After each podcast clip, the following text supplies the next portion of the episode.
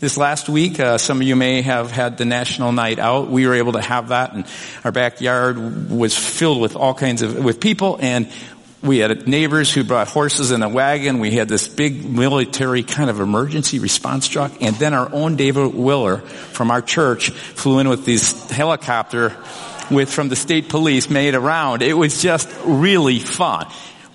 We're neighborhood hits now, so you know no, we had just a great time and, and it was just, it really was a special time to be with neighbors and to get to know them. And we encourage us as a church to, to build those kind of relationships because you never know when someone may just be there in a position where God has you to pray for them, to reach out to them, to share how much Jesus loves them in whatever way that might be. Let's pray. Father, thank you for this opportunity to talk about not being afraid to dream. And we can do that because we know you are a God who supports um, your work through our lives. We, we get to participate with your dreams and what you want to do. So God, we pray for that in the name of Jesus. Amen. You know, pursuing one's dreams has no age limit. And I say that not in the sense that we're here to pursue the American dream. That's not what the gospel is about. The gospel is about pursuing the dreams that God places in your heart for His kingdom. But I think a lot of times we think of dreaming as something only for the young, but it really isn't. It's, it's for all ages. There's a story, Barbara Hillary. She was 75 and she fulfilled her dream to reach the North Pole. And then four years later, at um, 79, she reached the South Pole, making her the first African American woman to reach both poles. So, I, I, I, dreaming is a gift of God for any and every age. There's a guy named Fauja Singh at age 100 became the first centenarian to complete a marathon. When he ran the Toronto Marathon with a, a time of 8 hours, 11 minutes, and 6 seconds. He started running in his 80s. His dreaming is a gift from God for any and every age. There's a person called Kamani Maruge who always dreamed of going to school. And at age 84, Maruge enrolled in a primary school in Eldoret, Kenya after the government announced universal and free education. So at 84, he decided to do that. And he was actually, because of what he did, was such an inspiration that they flew him to New York for the first time when he was in his 80s, where he shared how education made a difference in his life. Dreaming is a gift from God at any and every age. And as you look at the Word of God, you see this. Abraham from Ur of the Chaldeans dreams of a land, a place where he could raise his family free from the evil influence of a Babylon, and God calls him into this dream that he placed on his heart. He says, leave your country, your people, and go into the land I will show you. And Abraham was 75 years old when he set out from Haran. We're told that Sarah also with Abraham dreamed of a child. And now the Lord was gracious to Sarah, it says in the Word of God, as he said, and the Lord did for Sarah what he had promised. Sarah became pregnant and bore a son to Abraham in his old age at the very time God had promised him. She was 99. So if you're here and you're past 55, turn to your spouse if you have a spouse here with you and ask them if you want to get, uh, no, no, don't do that. Dreaming is a gift from God for any and every age. Moses dreamed of freeing his people from Egypt. He tried, but he failed. He ran for his life to the uttermost parts of the then known world, lived in the desert, and at age 80, think about it, at age 80, God reawakened Moses' dream. Because dreaming is a gift from God for any and every age. So how many people at 50, 60, 70, or even 80 have dreams? How many people are possibly in a place where you had a dream and you've kind of let go of it? We think of dreaming as only for the young. I remember and to kind of be really honest and vulnerable with you, uh, when I turned 60, and it was not 60 driving on the expressway or something like that, it, 60 years of age. I remember I looked at the runway that I had before me and I thought maybe, maybe five, ten years or so to, to maybe fulfill some more dreams. And I remember feeling a little bit depressed until I, as I was reading the Word of God and praying in my quiet times, God said, I can do what I want no matter what age you are. It's not just for the young. So thinking young, it, it, often we think of dreaming. And so what I want us to do today, I want to challenge you to think through what God may have for you right now where you're at. No matter what age you are. And, and I want you to think about it this way. If you are young, it may be that you are at a place where you've never done this, but you, you, you've never come to God and said, God, what do you want to do with my life? What is your dream for my life? You may be in your middle age years and you may have had a dream and now you kind of have lost it or you're kind of not sure it's going to happen and you may have given up on it and it may be that God is saying this morning to you, reclaim that dream. I have still something that I want to do through you. You may be in a place where you have dreamed and you have actually fulfilled that dream. You've maybe built a business or you've, you've had a good run in your career and you're coming to the end of that. Or it could be that you're in a place where you've seen a number of dreams fulfilled in different ways. And God might be telling you and saying to you, hey, I want to birth another one in you. And it may be that you are in that point of aging and God is calling you to think young and to dream again. What I want us to do is look at uh, Joseph, and we're going to look at a guy who dreamed at his young age. But I want to give you kind of the roadmap of what happened with Joseph. If you look at Joseph's life, it begins with God's promise, and it moves into God's preparation, and then at a certain point God promotes so that God can fulfill his purposes. So that's kind of the stops we'll make along the way. So I want you to be thinking about this with Joseph. Joseph was young. He was just 17. And he was out taking care of flocks, had a dream. I think part of his dream was, God, I've seen how you've worked in my father's lives, and I would like to also be used of you. I, I think it, it could have been as simple as that. And, and you may be at this point in your life right now, you might be kind of saying, you know, God, I'm, I'm at this point where I also have this little thing in my heart saying, God, I really want to be used of you. And what I find is interesting is God sees that, and when He sees things like that, He comes often with a promise and says, I can use you in these ways. And now it may not be big ways, it may be that God comes to you and He's just saying, where you work, right where you're at, I have a promise for the way that I can use you to influence maybe a few lives. Or it could be that God has given you a gift, and it could be that you have been given this kind of gift where it just seems like you're almost like a Joseph who, as he lived his life. He just everything he touched turned to gold. You may have an ability to create wealth and, and God is saying, I've given you this because I want you to use this to influence a lot of other people because really money is merely power that you can put in people's hands to be able to do certain things. Could be that God's come to you and, he, and, and, you are, uh, let's say, a grandparent and, and for some reason God has placed you in position where maybe you're caring for your grandkids or you're in a position where you are close to your grandkids and God is saying, I just want you to invest in them. And, and that's a simple dream, but has great impact. I just want you to think, what is God's promise to you? And are you open? Is there a part of your heart where it's open to God willing to work in and through you.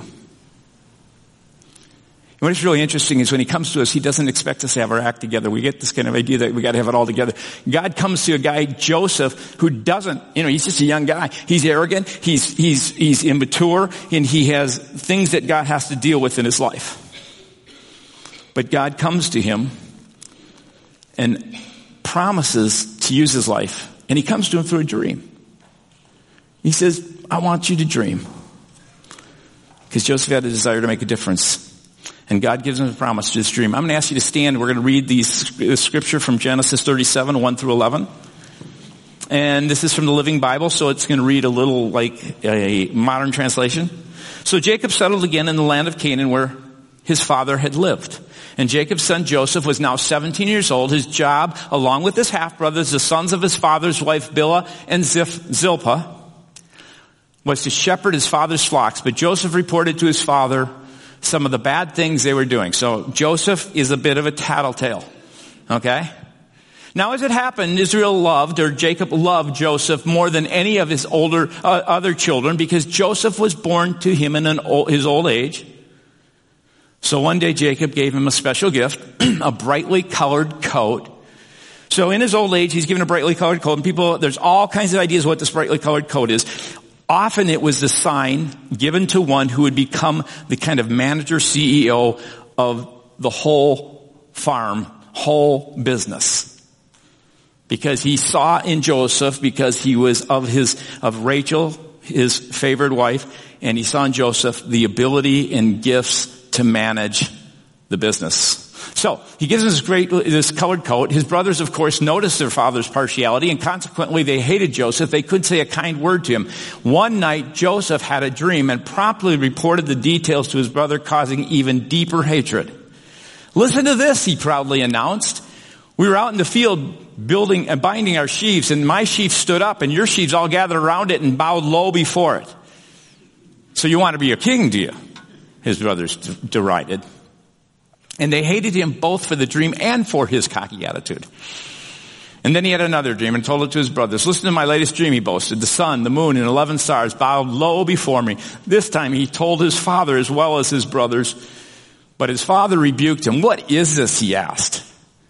Shall I indeed and your mother and brothers come and bow before you? His brothers were fit to be tied concerning this affair, but his father gave it quite a bit of thought and wondered what it all meant. Thanks, you may be seated. I think what's interesting in this is, is verse 5 and 8, it says they hated him even more. And that's a good translation, but the actual um, translation is a play on words because the word Joseph means added. That's what the word Joseph means. His name meant added or increased because Joseph was the kind of person that whatever he touched, he added to it, he increased it, and you see that in his life. So there's a, a, a literal translation would be they Josephed their hate for him. They added to their hate, for him. And so like when a, when a, a good Hebrew is reading that, they're kind of laughing snickering because they, they love playing words. That's part of the Hebrew humor if you read in, in the actual Hebrew language. So Joseph has a dream. God promises him uh, through a dream to use his life.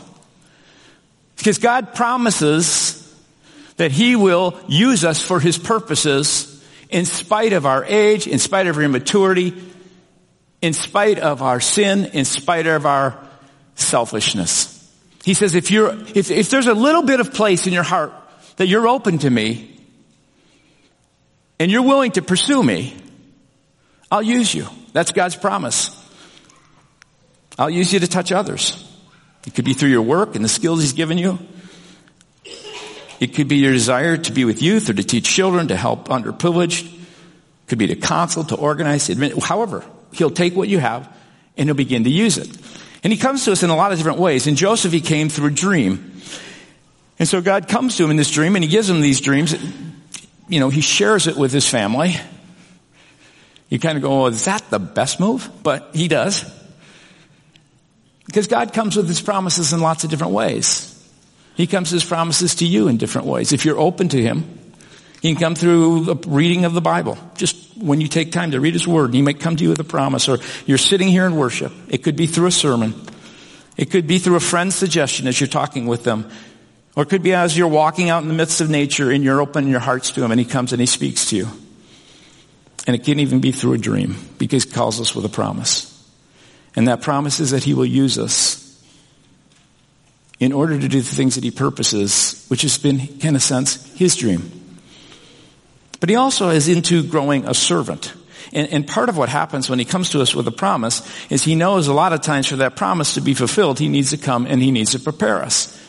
He needs to take us from where we're at so that we can be in a place where we can truly be used as God desires for us to be used. So he doesn't take Joseph right away and say, okay, I'm going to make you you know, leader and, and puts him in this position, what happens in his life is what you just wouldn't expect. As soon as he shares his promise through the dreams that he has, the next thing we read in scripture is that his brothers actually hate him and to the degree that they want to kill him. One of the older brothers says, no, no, no, let's not do that. Let's, let's, uh, his whole idea was let's put him in a well, scare him, and then I'll get him out later and bring him back. And he's going to try and foil his other brother's plans. Well, as he's off, one of the other brothers decides, hey, let's do this. Let's not kill him. Let's go ahead and sell him into slavery. And I always think about myself when I'm thinking through this, this whole time of preparation. Can you imagine what David is thinking? He's been told this promise. He says in through this dream, he's shared this. His brothers hate him. And now he's going in a whole different direction than what he ever thought.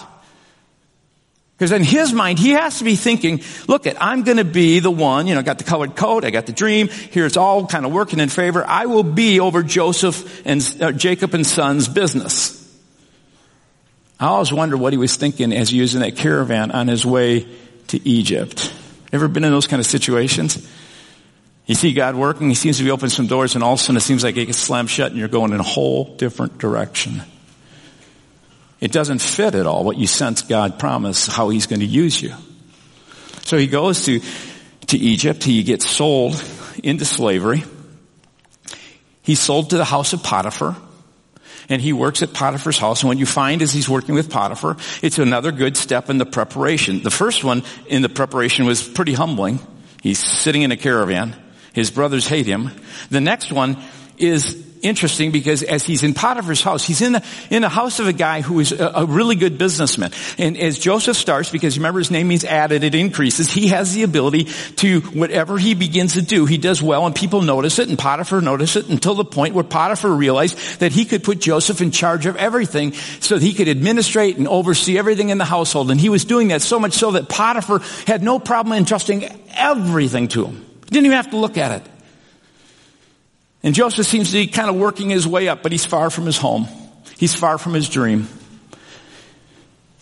Until Potiphar's wife kind of goes, boy, he's a good looking guy. He's in his twenties. And he's tempted.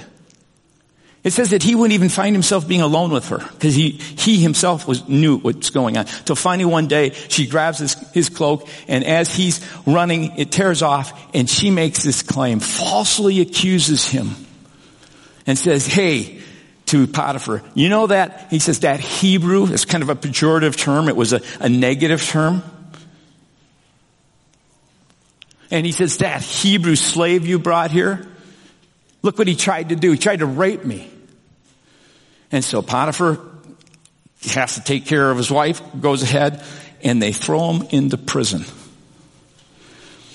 He gets thrown into prison. And I think this is interesting. He first gets humbled as he's sitting in a caravan. He goes along. He's now in Potiphar's home. God is teaching him things here. He's teaching him how to run a business, how to manage his business. He's preparing him in ways that he would never know. And now he's thrown into prison. You go, why would you go? And I'm sure in his mind, every step seems to be getting worse and worse. So he's in prison. And as he's in prison, uh, he, has got to be wondering what in the world are you doing, God? And God is going, I'm sending you to graduate school. This, you've had your kind of college training, now you're going to graduate school. And Joseph had no idea what God was doing. He, all he saw was a closed door in a prison cell. You ever been in those kind of situations where, where you don't realize in any way what God is doing and now you look back and you go, boy, I can't believe what God did there. How he used that to prepare me for where I'm at today. Some of you may be in that place you're going, I just don't get it. And what I find is interesting is, is about Joseph is that in each and every place he goes, instead of getting bitter, instead of getting angry with God and angry with others, he turns it into a way where he goes, I'm just going to do my best in this situation. I think in Joseph's heart, he was not thinking, hey, uh, you know, this dream you gave me, the promise you made to me, God, I, I, sitting in the caravan on the way to Egypt, being a slave in a, in a, in a very wealthy person's home and now being in prison isn't kind of my idea of, of she's bowing down and, and, and, and the kind of leadership that I thought you called me to. And maybe you found yourself kind of in that place, you're kind of going, this is not what I thought the promise was. And you could even be giving up on that promise and going, I, I just don't see how this is ever going to work out. And all of a sudden as you come to this place and you're in this place where maybe you're in a prison or you're in this home what I find is interesting, what I challenge you to think about is this. In each of these places, Joseph did his best. His attitude was one that God, I don't get this, but I'm gonna, I'm gonna do my best. I'm gonna serve. And I don't know what place you might be in, but I can tell you one of the things that helps you move along in this process of a promise and through the preparation to someday this promotion is that through that time of preparation, you look at every place you're in. Right now, the place you're in, you say, God, I don't get it. I don't understand it. But in this place, I'm going to give you my best. And it could be in a work situation. It could be with an illness. It could be in, in, in difficulties of relationship with family. I don't know what it is, but in every one of these places, God, I'm going to show up with an attitude that says, God, I know your hands on my life. I know that you love me. I know that you've promised something for me. And in this time, I look at this as preparation. And so here is Joseph. He's going to graduate school and he's giving his best.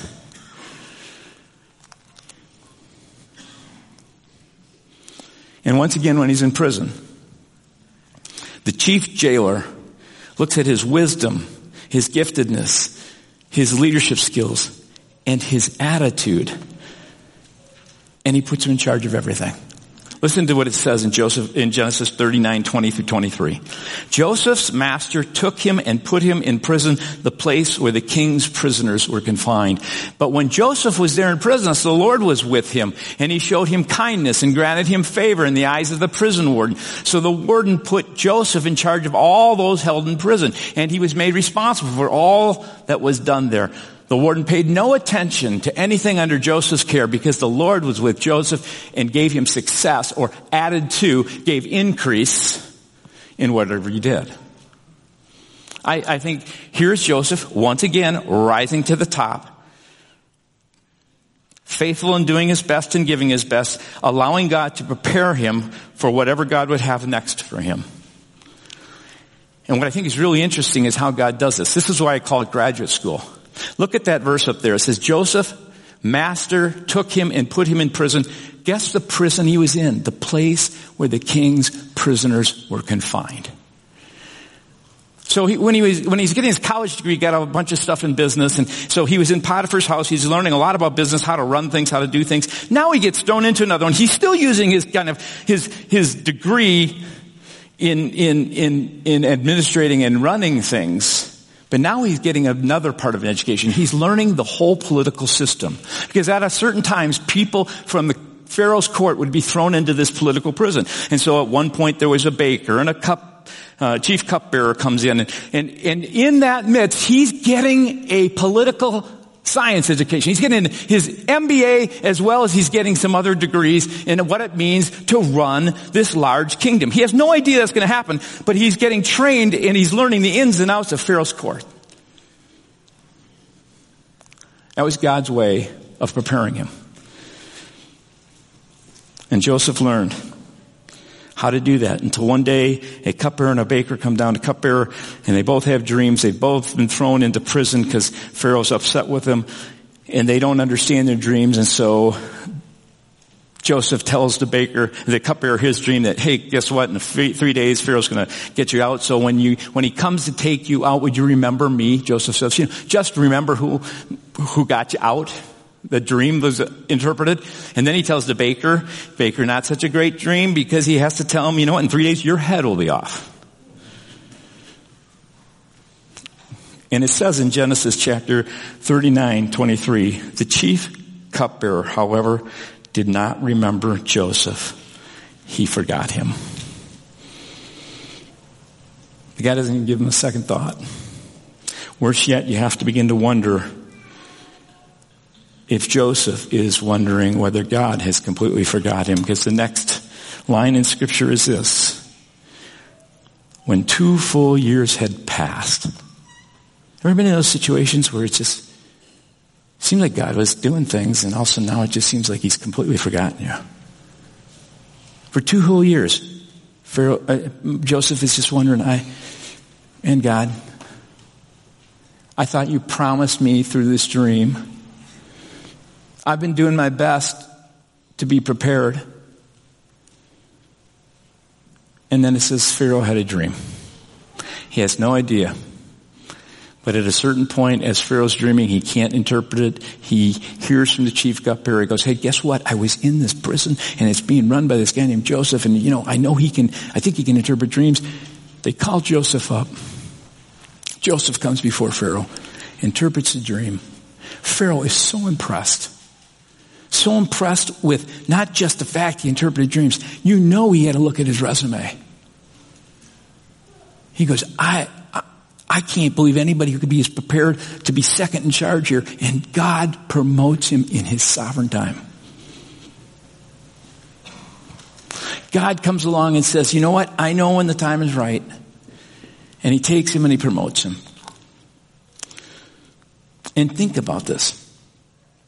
It was a promotion way beyond what a 17 year old ever dreamed it would be.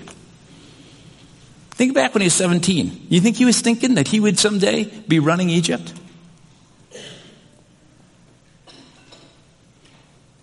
And one of the reasons I think it's interesting if God has given you a promise and you're in this place and maybe you're in a preparation time right now and you're, you're saying, God, why don't you promote me to do what I think that I was created to do? This seems so far beneath what I was told you to do or what I was created to do.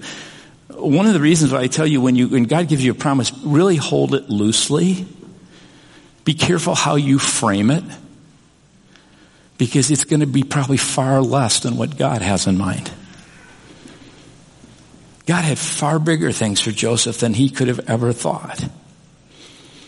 And also know this, the bigger the dream, the longer the preparation.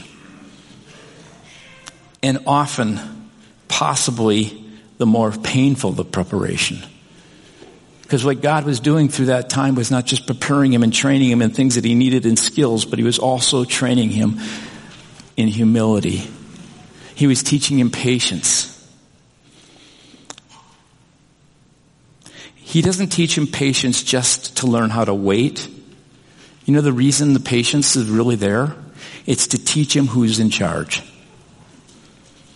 Do you know that sometimes when God is causing you to wait, He's causing you to wait because He wants you to know what, you know what, this isn't in your hands anyway. This is about me.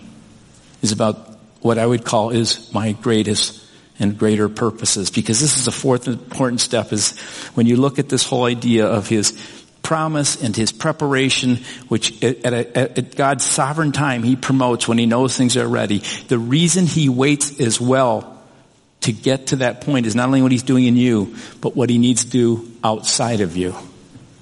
So when he comes to this place, the fourth point is, as he dreams, God says for his purposes. And his purposes, again, are far beyond what a 17 year old could have ever dreamed.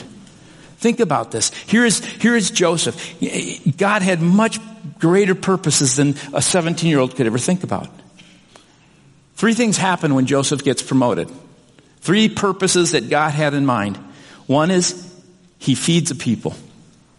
There's a whole group of people that, that were in a position where without Joseph running the, the storehouses and knowing how to, to manage the wealth of the kingdom, they would never get fed. He saved a whole lot of people from starvation. Joseph never thought of that at 17. There's another purpose that happens in this, and that is Joseph had no idea that God was going to take him, put him in this position so that someday as, as he takes all of Israel, brings them into Egypt, someday he was going to take this position of their slavery and he was going to teach them the greatest lesson this people could ever learn and that he was going to free them. He was going to show them their, his sovereign power and someday he would lead them back out through Moses. And so not only was he going to feed him, but someday he was going to free these people. This, this next year, I'm really excited because we're going to go through the, pretty much through the year, we're going to go through the book of Exodus. And we're going to study through the book of Exodus. What does it mean for God to make a way for you when there seems to be no way? And so then he goes and he frees the people. Here's the thing that I think is the most interesting to me is that God uses this to teach one of the most important things that we all need to know. And that's forgiveness. What I find interesting in the story of Genesis, Genesis means beginnings, means beginnings. He begins by creating this beautiful creation and soon afterwards, this beautiful creation is broken because of our sin. And so there's brokenness. There's brokenness between God and creation, but what we also find is there's brokenness between man and God. And then there's a brokenness in the marriage, Adam and Eve. And then you see a brokenness in who? Two brothers. Two brothers who, who one fights and, and kills him and the relationship is completely ruptured. And what you find when you come to the end of Genesis chapter 50 is it ends with this incredible story of forgiveness. The very last chapter is all about God's forgiveness. It says that Joseph says to his brothers who are afraid that he's going to kill him, he says, am I in the place of God? He's now understood his place. You intended to harm me, but God intended it for good to accomplish what is now being done. And then he uses these words, the saving of many lives. Genesis ends with this unbelievable story of forgiveness. The author is pointing us to something every humble and honest heart dreams of. Every person longs for and desires. Every marriage needs it. All families will disintegrate without it. In every relationship, it is essential. Forgiveness. And it points to what Jesus is going to do someday in forgiveness. So he has this, this dream and God says, I will use it, but I will first take this promise in your heart and prepare you. And as I prepare you, I'll promote you at the right time. And when I promote you, I have these purposes in mind that you could never ever understand. I don't know what purpose God has in and through you. But I can guarantee it will be something greater than you could have imagined. I've asked um, Ron Frick to come and to share. I'm going to ask the worship team to come forward at this time as well. But I've asked Ron to come and share um, his story and how God has been at work in his life. I've had the opportunity over the last couple years to kind of journey with Ron. Ron had worked at General Mills and now is um, retirement. Is that kind of what you're doing? Okay, retirement. At 35 years of age, he's retired, which is amazing to me. No, um, but I'm just really excited because Ron shared this, and and I thought, boy, as I've watched it and then just seen how it's developed, I thought, what a cool promise and dream God's placed in your heart. Do you want to tell us about it? Well, well thank you, Kevin. So, um, Kevin asked me to share a dream, but um, to be candid, my dream actually started as a nightmare, um, and it wasn't about thinking young. It was actually about um, being afraid of dying young. Um, it started back in 2005. Um, I had a brother who got re-diagnosed with cancer, and um, it had been dormant for 20 years, and all of a sudden it came back after he was married and after he had three young daughters. Um, I was a lukewarm Christian at the time. Um, I was angry at God and I wanted answers. I had not read the Bible at that time, but I opened it up randomly. I randomly pointed and it was Proverbs 24:16, which says, "The righteous will fall seven times, but rise every time." And I mean, I'm not an expert in Bible at that time for sure. Still am not, but I think I knew what that meant. I got a hold of my brother and I said, here's the deal. Suck it up. You got five more battles in you. You're going to be able to raise your daughters. Um, well, five years went by and five more battles he went through and he did pass away in 2010, but it was not before he had a blessed relationship with his three daughters and that he and I grew in our faith together. And, um, it was at that time that I really realized that life was so precious, um, and that I wanted to make an impact like he had done in his short five years. I didn't know where that impact was going to come from. I didn't know what my purpose was, but I had started reading the Bible enough to know that I think it had something to do with leveraging my God-given talents. Um, at that time, I knew I was, I thought a pretty good salesperson. Um, I thought I really enjoyed working in the food industry, and I was working at General Mills. The thing that was a little unique, though, was I worked in the 10% of General Mills that is food service, where you sell ingredients to restaurants, not the 90%, which is more the grocery piece. And it was there I got to meet um, Feeding America, which is the largest uh, food bank in the United States. And um, I realized I really enjoyed working um, with giving free food to people. I guess it was better than trying to sell food. Um, but in addition to free food, I relearned something I knew as a kid, and that was I really liked being out of the office, rolling up my sleeves, and working with my hands. So like I think this might be it. And then over the next 30 days. I thought it was random occasions, but it wasn't. I met five different people from Feeding America. They had told me how they cracked the code on getting food waste from food manufacturers like a General Mills and grocery stores like Cub Foods, and they had four billion pounds of food going to the hunger, hungry. I'm like, wow. And all but I'm not in that piece of business. I'm in food service. So I asked an innocent question, which is, well, what about the food that comes from restaurants? And they said, we don't know. I said, could you find out how much of the four billion pounds is from restaurants? They came back a week later, it's 2%. And I'm like, do you guys know that 50% of the food in the United States is, goes through restaurants and there's another 4 billion pounds of food that could go to the hunger, hungry my head got about this big. I had a lot of pride. I thought I'd cracked the code. I was going to solve U.S. hunger. Um, even, even to the point I put together this really cool PowerPoint presentation, which Kevin could attest to, and I showed him how I. Had, I was impressed too. Yeah, I, I had figured this all out. Kevin and George asked how they could help, how was it a free could help, and I had enough pride to say, I don't think you can help because I have this all figured out. And if that wasn't enough, I added, this is so simple, I don't know why anyone else hasn't done it because I had a lot of uh, customers that were distributors that were dropping off ingredients at restaurants all over the nation and they could pick up the prepared food, bring it back to the food bank. And I'm like, this is simple. All right, so three years goes by. Talk about patience. um, and I was one month away from executing this. I had everything all set up, and all of a sudden I hit a bunch of stumbling blocks. Um, Food from a restaurant going to a food bank, by the time it gets to those in need, the food can be bad. Didn't know that. Secondly, a lot of my customers realized that labor of bringing it back to their truck was more than they could bear.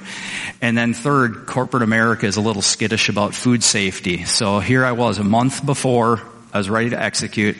And by the way, to add a little fuel to the fire here, I'd announced my retirement because this is what I wanted to do. so I went to work. I shared with someone what had happened. Um, I said, "Oh my gosh, I just failed. I'm going to retire in a month, and I'm going to be at home doing nothing, and my wife is going to kill me." that person also chuckled and said, but have you talked to the person down the hallway because I think they're working with Feeding America and I think they might have solved this problem. I about fell out of my chair. I went down to talk to them and sure enough they had cracked the code. Um, I'll share with you what the solution is. Before I do that, I went home that night and I was thinking about my pride. I was thinking about my failure. I was thinking about three years of wasted time. And I reflected that in here the week before, Kevin had a message on serving and he asked us to pray. And I had heard four words popped in my head. It was West Metro and it was humbly serve. And all of a sudden I realized this dream still can happen. It's just not the way I wanted it or planned it I needed to humbly serve. So the next day, I signed up as a volunteer driver. And um, the funny thing about this is, what I really loved is I love being outside, rolling up my sleeve and working with my hands. If I would have been leading this, I would have been behind a desk. I get to now get up every day and do what I love, which I'm glad my plan failed and his is happening. So that was kind of my journey and what I want to do is just share a little bit about what the solution is. It's called Meal Connect. It connects meals from restaurant to people in need. 150 million people are food insecure in the United States. Um, it's kind of like uh, Meals on Wheels meets Uber. Someone really smart created an app that allows a restaurant to post the food. It allows a food agency with hungry people to claim what they need, and then it finds a driver that can pick it up and deliver it in one hour. So they solved all those problems that I had encountered. And so what we're really looking for is volunteer drivers. And um, if you are, have interest in, in helping out, um, I'm going to be in the back um, to, to share a little bit more about it. Um, you know, one of our customers um, or one of the pickup points that I had just to share with you guys a little bit about it was Simples. I don't know if you're familiar, but they're a little restaurant chain in Dinkytown. The first pickup I had, they had about 50 infused bottles of water with fruit and berries, all natural, organic. They sell for about $4 a piece. They had me go to Ascension House, which is a women's batter shelter in Minneapolis. You would not believe the joy that this brought. They're like, we never have natural organic. We never could afford a luxury. What a joy.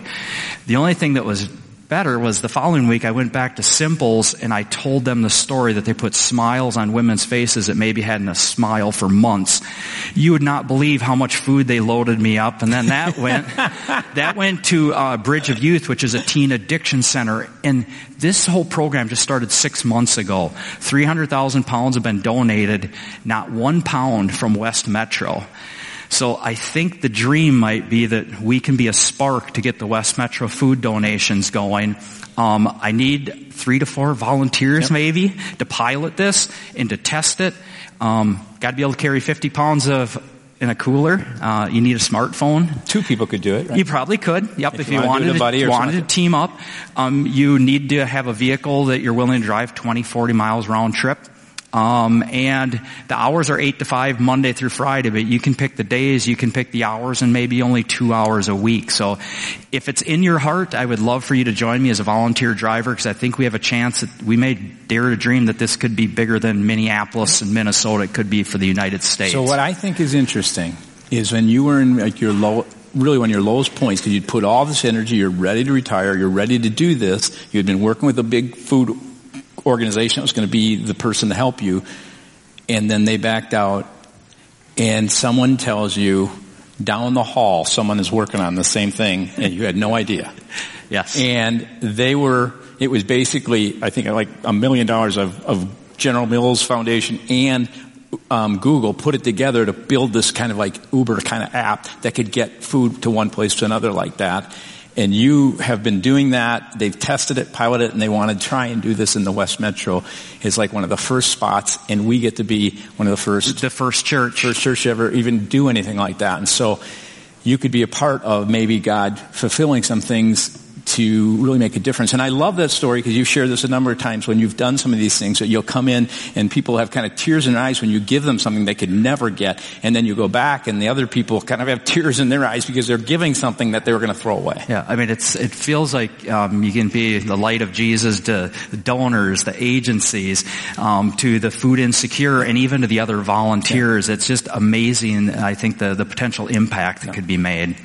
So I thank you, Ron, for sharing this and for this journey that we've been able to kind of walk together on. I just kind of sit in the back and wave and every once in a while, but God has taken you up and down and around and He has given you a promise. He's prepared you and I think this could be this time of He's kind of lifting up and to do a purpose far greater than maybe what you could have imagined. So let's pray together. I'm going to ask you to stand and, and invite you to, um, think about if God wants you to be a part of it. Ron will be in back. He can share with you more. There's some sign up if you're interested. Father, I thank you for Ron and Sherry for, for their um, heart for you and for how you are working in their lives. And God, I, I do pray that if this is um, something that you want to just expand to other cities and to other places, that you would move it in that way. And, and thank you for letting us be a part of this, to begin this, and to to see you work in this way. Father, as I pray this, and I pray that you would be working in that, God, I also want to pause right now. And God, if there is anyone where they're reaching out to saying, God, I want to be used by you. Whether you're 17 or 40 or 60 or 80.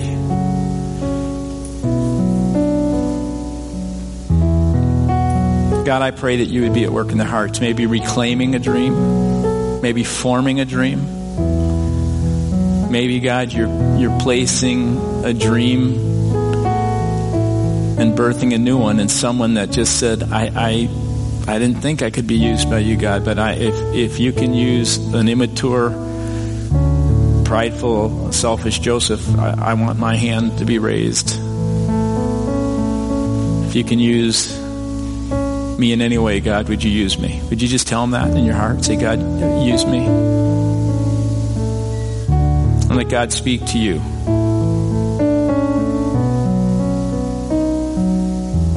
Father, I thank you for this opportunity.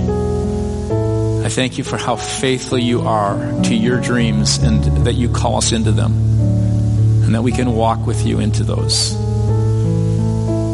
It's not about us, but it's about you and who you are and who you plan to make known to the world. We thank you in Christ's name.